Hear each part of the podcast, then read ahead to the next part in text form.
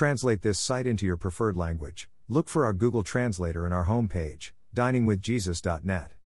Traduce este sitio en tu idioma preferido, busca nuestro traductor de Google en nuestra página de inicio va, diningwithjesus.net. Pastor Chris White says to all of you, Hello, my friends. May the Lord bless you today. Hola, mis amigos. Que el Señor los bendiga. The early 21st century has seen secularism and atheism promoted throughout the Western world with an ever increasing vigor and militancy. This has led to the emergence of the new atheists, notable members of which include best selling authors such as Sam Harris, Daniel Dennett, Richard Dawkins, and Christopher Hitchens. The contention of the new atheists is, obviously, that there is no God. Adherents to the philosophy of new atheism believe that blind, natural forces are responsible for all of reality that we perceive. The new atheists do not restrict themselves to a passive disbelief. Rather, they are actively engaged in admonishing others to follow suit, to declare their non belief in God, and to take the necessary steps to rid the world of religious belief and practice. As outspoken atheist Richard Dawkins puts it in The God Delusion, I do everything in my power to warn people against faith itself. An ironic feature of the new atheism is its strong faith in the inferiority of having faith. The new atheists erroneously redefine faith as an irrational belief in the absence of evidence. This misrepresentation of the nature of faith is absurd, for faith is not essentially a strong belief in something, but rather the ground of Christian faith is believing in someone, God. A. W. Tozer said, Faith rests upon the character of God, not upon the demonstration of laboratory or logic.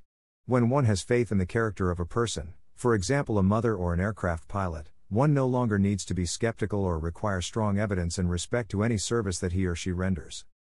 When it comes to things, Christians correctly approach the subject looking for strong evidence, while accepting that some matters may be beyond our current understanding.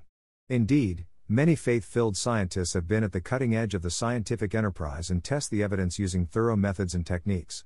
The new atheists believe that empirical science is the only path to understanding reality. However, this is erroneous, since the very concept of scientism, the view that science is the only way to gain knowledge, is not itself subject to any scientific experiment and ultimately distills to a faith.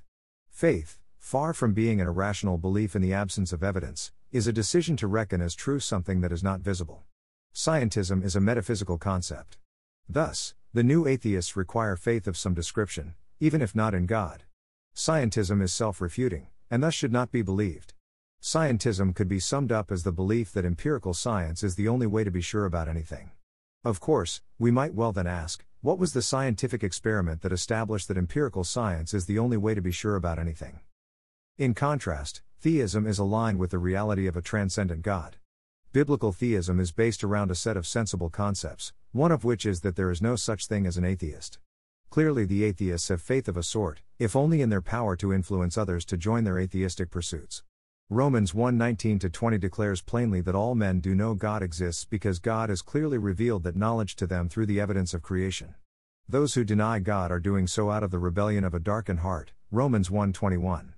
The self-described atheist may imagine himself to be an intellectual, but God has pronounced, the fool says in his heart there is no God. Psalm 14:1, 53 1.